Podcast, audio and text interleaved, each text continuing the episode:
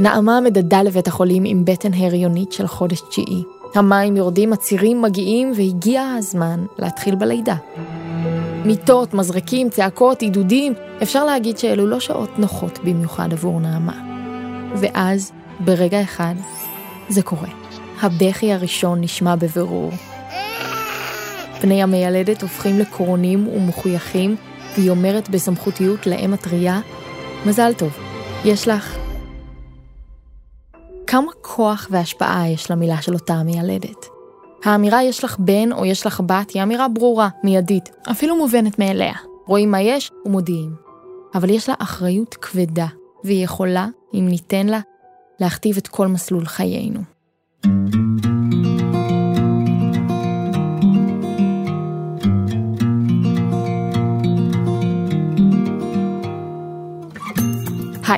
אני ענת קורול ואתם בפרק חדש של טבע האדם בחינוכית, הפודקאסט ששם לעצמו למטרה לחקור את ההתנהגות האנושית, והנשית, והגברית.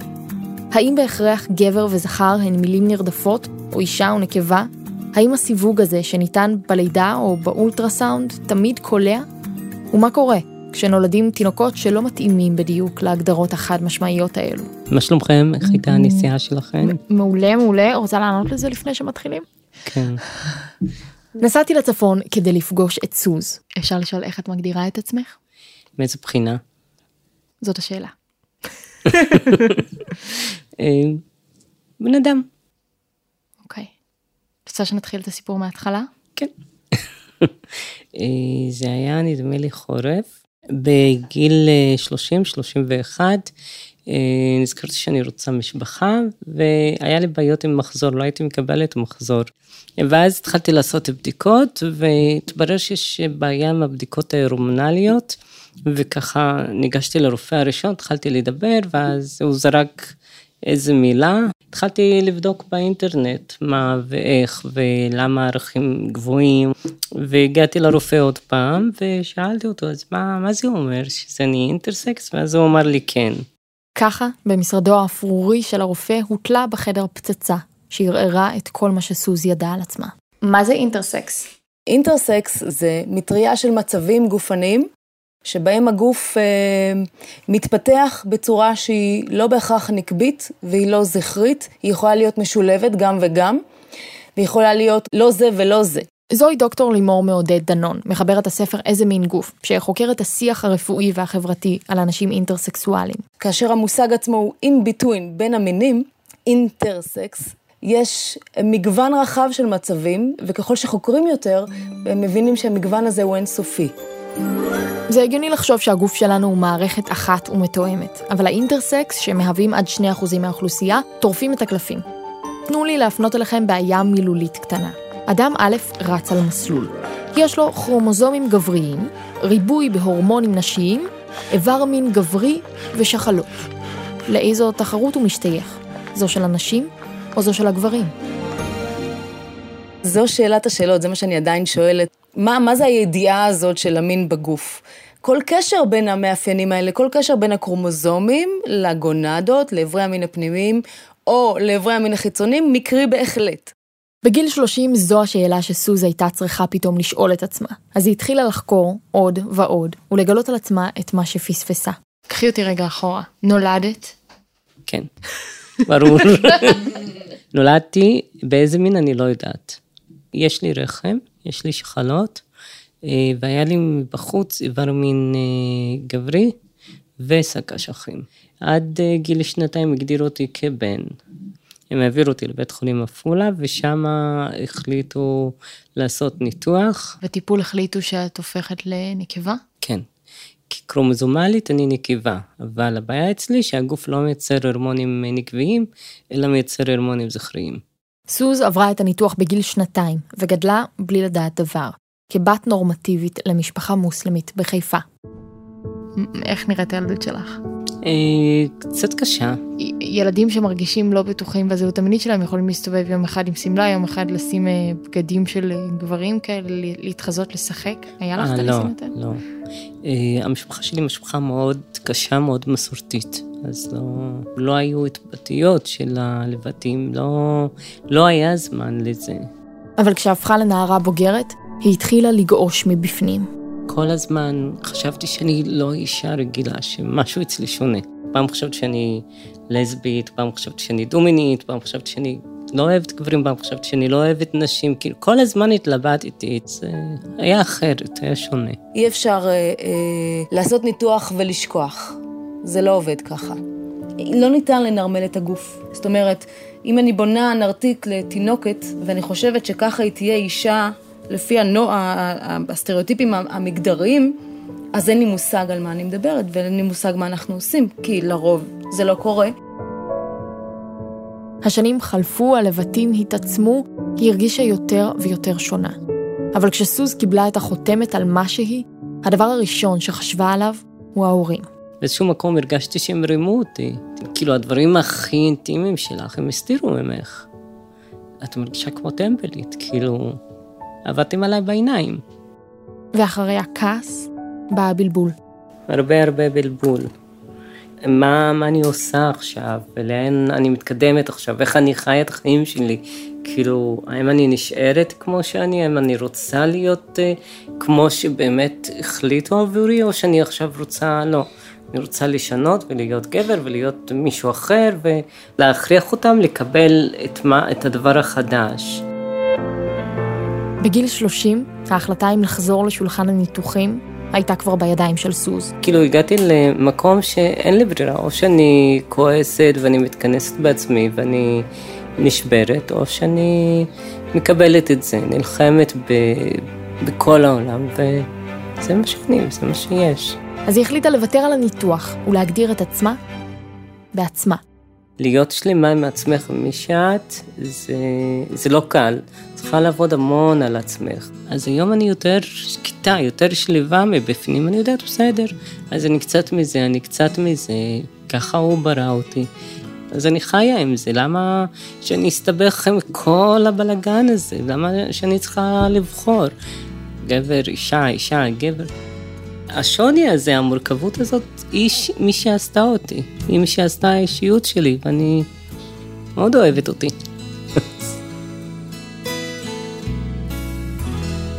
עכשיו, היא מרגישה את עצמה מחויבת לעזור לאינטרסקסואלים אחרים לא לעבור את מה שהיא עברה. החלטתי להקים פרויקט אינטרסקס, שהפרויקט הזה עוסק בזכויות של אינטרסקס והעלאת המודעות שלהם, וטיפול מול משרד הבריאות. עכשיו, גיליתי שבמשרד הבריאות יש חוזר שאומר, ברגע שנולד ילד אינטרסקס, צריך לנתח אותו ולהסתיר את זה וזהו, לגדל אותו. אחד הדברים שמאוד מאוד הפתיע אותי במדינות כמו סודאן, מצרים, סעודיה למשל, הם מאפשרים לבן אדם לגדול עד 21, איך שהוא נולד, בגיל 21 הוא חייב לבחור לאיזה מין הוא רוצה, ואז מנותח והכל על חשבון המדינה. כן, זה, אם שמה קורה זה כאילו, ואצלנו שאנחנו אלף צעדים קדימה, אנחנו עדיין מיליון צעדים אחורה, מה, משהו לא בסדר, למה? בישראל ובהרבה מדינות אחרות, כשמגלים שעובר או תינוק הוא אינטרסקס, דואגים לנתח אותו כמה שיותר מוקדם, ובניתוח מעצבים את גוף הילד לזכר או לנקבה. רוב הרופאים מאמינים שהניתוח מאפשר לילד חיים נוחים יותר, ומונע בלבול. היום הגישה הזו מתחילה להשתנות. נגיד בגרמניה עבר חוק שמאפשר להירשם בתעודת הזהות ללא מגדר, וככה הילד יכול להמתין עם ההחלטה, ולקבל אותה כשירגיש בעצמו לאיזה מין הוא רוצה להשתייך, אם בכלל. סוז במאבק שלה קיבלה אישור ממשרד הבריאות להקים צוות שיכתוב נוהל חדש עבור אינטרסקסואלים. הנוהל החדש אומר שבעצם כל ילד שמזוהה כאינטרסקס, ההורים מתחילים לקבל ליווי מתחילת ההיריון עד שהילד מתבגר ואחרי הבגרות. אז אי אפשר לנתח אותו בגיל שנתיים? לא, לא. הניתוח יידחה עד למקסימום גיל 12. המון מומחים עורבו בכתיבת הנוהל, בבירוקרטיה, באישורים, והמאבק שלהם נמצא עכשיו, כפי שסוז מקווה, ממש בקצה. אנחנו מחכים לאישור סופי של שר הבריאות, אנחנו יוצאים לדרך. סוז היום בת 42. היא עובדת, פועלת למען האינטרסקסואלים, והיום את נמצאת בזוגיות? כן, שהוא גם אינטרסקס. הסיכוי שזה יקרה הוא כאילו... כמעט אפסי. וגם לבן הזוג של סוז יש סיפור דומה. הוא גדל בלי ניתוח עד גיל ההתבגרות. הוא גדל כילדה? ילדה. קרומוזומלית הוא גבר, בגיל 27-28 התחיל לעשות בדיקות וגילו שהיא לא היא, אלא הוא, והחליטו לנתח אותו, תוך חודשיים הוא עבר את שני הניתוחים. הסירו את המאפיינים הגבריים שגילו, והיום בן הזוג שלה חי כאישה כלפי חוץ, ובבית עם סוז הוא חי כגבר או כאישה או כלא משנה מה. אגב, שמתם לב שדיברתי על סוז בלשון נקבה ועל בן זוגה בלשון זכר? לפני שהתחלנו את הראיון, שאלתי את סוז איך היא רוצה שאפנה אליה, וזה מה שהיא ביקשה. האם זה מה שהיא באמת רצתה? אולי יותר נכון לומר שזה מה שהשפה מאפשרת, כי בעברית עדיין לא המציאו גוף חסר מגדר. אבל סוז ובן זוגה לא נותנים לזה להפריע להם. הקשר שלנו מאוד כזה מיוחד. נגיד, כאישה, אני חושבת שהוא מבין אותי הכי הרבה. כגבר, אני מבינה אותו הכי הרבה. אין חלוקה של עבודות גבר או עבודות אישה, הכל ביחד.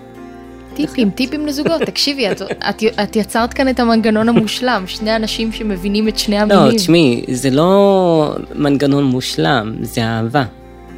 כשאת אוהבת, את עושה הכל מתוך אהבה. סוז ובן זוגה חיים את הפנטזיה של החוג למגדר. העובדה שהם לא פה ולא שם נותנת דוגמה אמיתית לכך שתבניות גבריות ותבניות נשיות הן הרבה פעמים שרירותיות וקדושות באידיאולוגיה. סוז מציגה לנו עולם חדש, אולי חופשי יותר, אולי מבלבל יותר, אני עוד לא יודעת. אבל לפני שאנחנו נפרדות, אני עוזרת אומץ לקבל אחת ולתמיד תשובה לשאלה שבה התחבטנו משחר ההיסטוריה. איזה מין יותר טוב. שניהם, שניהם טובים, שניהם משלמים אחד את השני. אני חושבת שכל בן אדם מורכב מקצת מזה וקצת מזה. בכל בן אדם יש את הגבר ויש את האישה. אם אנחנו מתעסקים וחיים ומתייחסים כל אחד לשני כבן אדם, נטו, ולהתנהגות אחד מול השני כבני אדם, היינו חוסכים לעצמנו הרבה. ממש הרבה. את מה שסוז מרגישה מהבטן, מדענים מנסים היום להבין. האם אנחנו מחולקים לגברים ולנשים, או שבכולנו יש קצת מזה וקצת מזו. חייגתי לפרופסור דפנה יואל מבית הספר סגול למדעי המוח באוניברסיטת תל אביב, להוטה להבין קצת יותר. שלום פרופסור יואל, זאת ענת. כן. פרופסור יואל כאן כדי לשוחח איתי על 1,400 זריקות מוחיות של גברים ונשים. היא והצוות שלה מיפו את המוחות והתחילו ללמוד אותם כדי לאתגר את המחקרים שהיו קיימים עד אז בנושא. יש אה, אזורים במוח, נגיד האמיגדלה, שבאופן אה, ממוצע הוא יותר גדול בגברים מאשר בנשים. יש גם מחקרים שמדברים על קשרי זיכרון חזקים יותר אצל נשים, או תפיסה מרחבית וקשרי קואורדינציה טובים יותר אצל גברים, אבל... נגיד יש לך אמיגדלה גדולה, שזה יותר אופייני לגברים מאשר לנשים, האם זה אומר שגם אזורים אחרים, אה, נגיד בקורטקס, הם גם יהיו בצורה שיותר אופיינית לגברים? או שחלק יהיו ככה וחלק יהיו ככה. השאלה לפי פרופסור יואל היא בעצם האם מדובר בעסקת חבילה, ויחד עם האמיגדלה הגדולה או הקטנה שלי, יגיעו גם כל יתר המאפיינים הגבריים או הנשיים. מה שאנחנו אה, שאלנו זה האם אה, הבדלים שאנחנו יודעים, כי הרבה אנשים מדווחים עליהם, הבדלים שאנחנו מוצאים כשאנחנו משווים מוחות של נשים ומוחות של גברים, האם ההבדלים האלה מצטרפים אחד לשני כדי ליצור באמת שני סוגים של מוחות, מוחות נשיים ומוחות גבריים. ומצאנו ש... פאוזה דרמטית? שלא. אה, למען האמת זה די נדיר שכל האזורים במוח יהיו עקביים אחד עם השני, וזה הרבה יותר נפוץ שלאותו אדם יהיו אזורים מסוימים במוח בצורה שיותר אופיינית לגברים מאשר לנשים, ואזורים אחרים בצורה שיותר אופיינית לנשים מאשר לגברים. הצילו אנרכיה מוחית. פרופסור יואל לא הצליחה לאפיין את רוב המוחות של הגברים כגבריים ושל הנשים כנשיים. וזה הביא אותה למסקנה ש... שכל אחד מאיתנו יש לו גם תכונות גבריות וגם תכונות נשיות. כשגברי ונשי פה זה פשוט מה שיותר נפוץ אצל גברים מול נשים, מה שיותר נפוץ אצל נשים מול גברים. אבל רוב הבנות עדיין מעדיפות ורוד ובנים טרקטורים. אני מנסה להקשות על פרופסור יואל, אבל היא מסבירה לי שזו התנהגות, ואילו היא הולכת הרבה יותר ראשוני מזה, למבנים של המוח שלנו. מה זה גרם לך לחשוב לגבי תכונות שהיו מוגדרות משחר ילדותך או מההיסטוריה שלנו כנורא נשיות? זאת שאלה אחרת, בכלל מה נשי ומה גברי אה, בתרבות זה מאוד מאוד משתנה. אז אנחנו בגלל זה בכלל לא עוסקים בשאלה מה גברי ומה נשי, וגם לא בשאלה למה זה גברי או נשי, אם זה סביבה או תורשה. יש עדויות, המון עדויות שזה סביבתי, אני רק מתעסקת בשאלה, יש הבדלים, לא משנה עכשיו למה הם ההבדלים האלה, האם ההבדלים האלה מצטרפים כדי ליצור שני סוגי אנשים. ומה שאנחנו רואים זה שלמרות שיש הבדלים, למרות שאנחנו חיים בחברה שאומרת לגברים איך הם צריכים להיות ולנשים איך הם צריכות להיות, למרות זאת, אנשים לא מסתדרים בסופו של דבר לפי איך שאנחנו דורשים מהם. אם חושבים רגע על סוז, אז אני קצת מזה, אני קצת מזה, אז אני חיה עם זה, למה אני צריכה לבחור? המצב המיוחד שהיא מצויה בו, זה שחייב אותה לבחור בעצמה אם היא זכר או נקבה, מזכיר קצת את המצב שלטענתה של פרופסור יואל, נמצא כמעט אצל כל אחד ואחת מאיתנו, בתוך המוח. זה בדיוק ההבדל בין אברי המין למוח. במוח זה הכלל, רוב האנשים הם גם כזה וגם כזה, וזה מאוד נדיר לקבל אנשים שהם רק עם אזורים זכריים או רק עם אזורים נקביים. ומה שאנחנו מראים זה שלמרות שכקבוצה, יש הבדלים, כן, כקבוצות, שמשווים קבוצות, יש הבדלים, אנשים לא מגיעים באחד משני צבעים, צבע של גבר או צבע של אישה, אין שני, אה, אין טבע נשי וטבע גברי, כמו שיש גניטליה נקבית וגניטליה זכרית. אז אה, אני חושבת שזה צריך לשנות את כל ההתייחסות והתפיסה שלנו. שנפסיק להגיד דברים כמו בנים, תעשו ככה, בנות, תעשו ככה, כדי, כי נבין שאין שתי קבוצות כאלה שהן מובחנות. לא כולם בקהילה המדעית מסכימים עם העמדות של פרופסור יואל, ושולפים להגנתם מחקרים ועדויות חותכות שמצביעים על ההבדלים בין המוח הגברי למוח הנשי. אבל העניין הוא שפרופסור יואל מסכימה איתם. היא לא מתעסקת בסטטיסטיקות, מבחינתה כבודן במקומן מונח. היא רק טוענת ומוכיחה בסריקות מוחיות שיש הרבה יוצאים מן הכלל. ויותר מזה, שכל ההבדלים הקטנים והרבים לא מתלכדים לכדי הבדל אחד גדול, הם יוצרים פסיפס, שכמעט תמיד יהיה בו גם מזה וגם מזו. והפסיפס הזה מגיע עם דרגות חופש שיכולות להעניק לנו את זכות הבחירה. את uh, מאמינה שהגיוני לגדל ילדים מגיל אפס בלי איזושהי זהות מגדרית מוגדרת? את מאמינה שאפשר לחנך ילדים מגיל אפס בלי זהות אה, גזעית או עדתית מאובחנת? כן. אז למה שאי אפשר לחנך אותם בלי איזושהי זהות אה, מינית מובחנת? תכירו את שון. שלום. ואת אימא שלו, איילה. היי. עד גיל ארבע, שון התנהל בעולם ככה. נגיד אם היו שואלים אותו, אתה בן או בת? אז הוא היה אומר, לא, אני שון. איילה ואני מדברות בסקייפ. היי איילה. היי. מה אני נשמע? גם אשים את הוידאו. כי היא גרה בהולנד, עם בן זוג הולנדי ועם שני הילדים שלהם, דנזל ושון. מה המטרה הכי גדולה שלך בחינוך שלך? אה, אם הם יהיו שניהם פמיניסטים רדיקליים נגד החלוקה המגדרית הבינארית, אם הם יגדירו את עצמם חסרי מגדר, אם הם יהיו פתוחים לביסקסואליות ולפוליאלמוריה, אני חושבת שהצלחתי. ואני ציפיתי לתשובה כמו, שיהיו רופאים.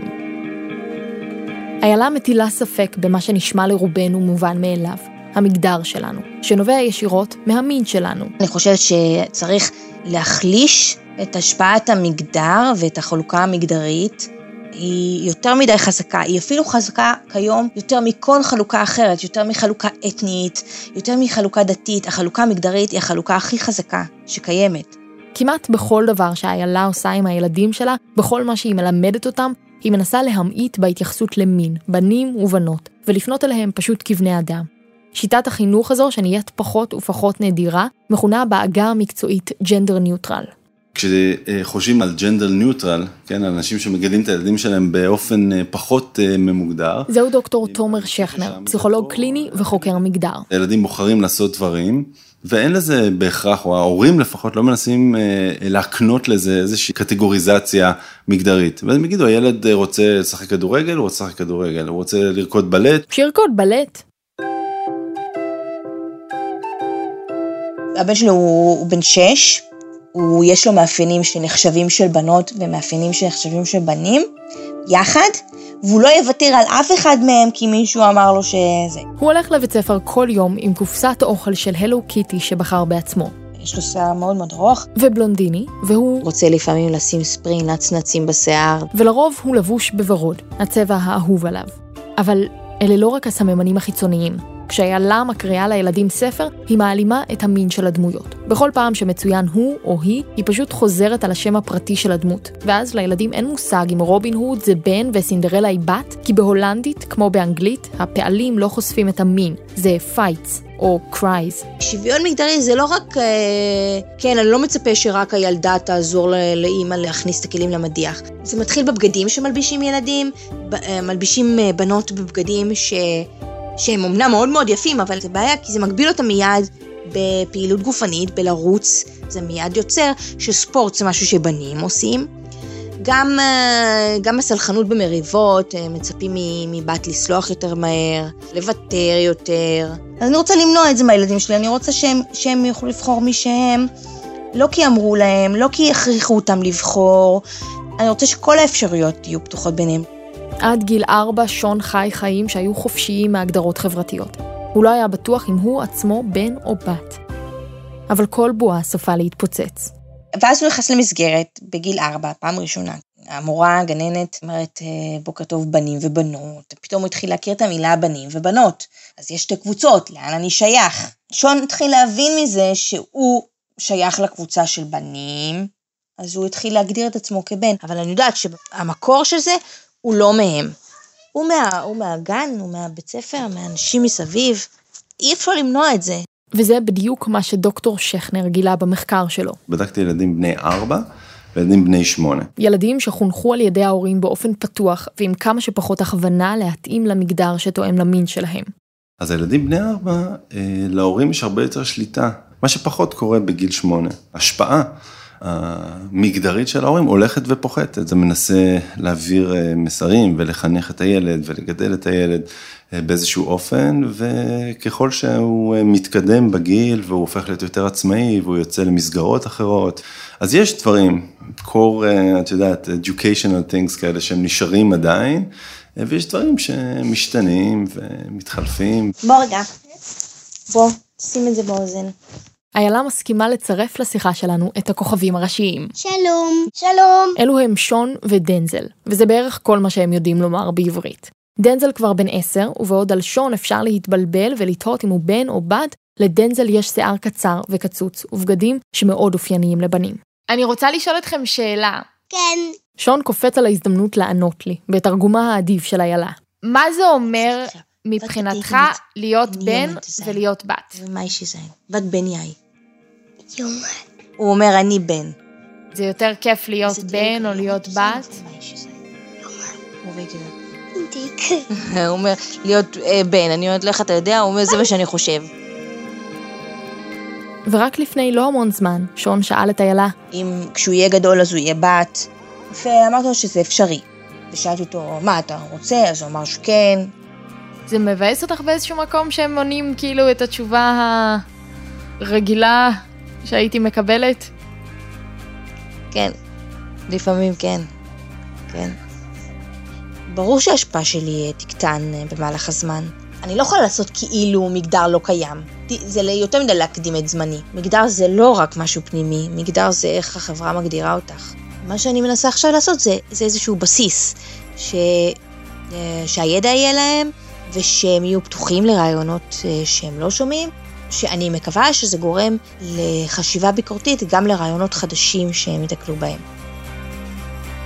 איילה מנסה ליצור עבור הילדים שלה מציאות חדשה. לפעמים היא נבלמת על ידי המציאות הקיימת, ולפעמים היא חווה הצלחות. גם היא וגם סוז מנסות לפרוץ את התבניות המגדריות שקיימות. הן כנראה ימשיכו להילחם בנורמה, ואולי, יום אחד, פשוט יהפכו לנורמה.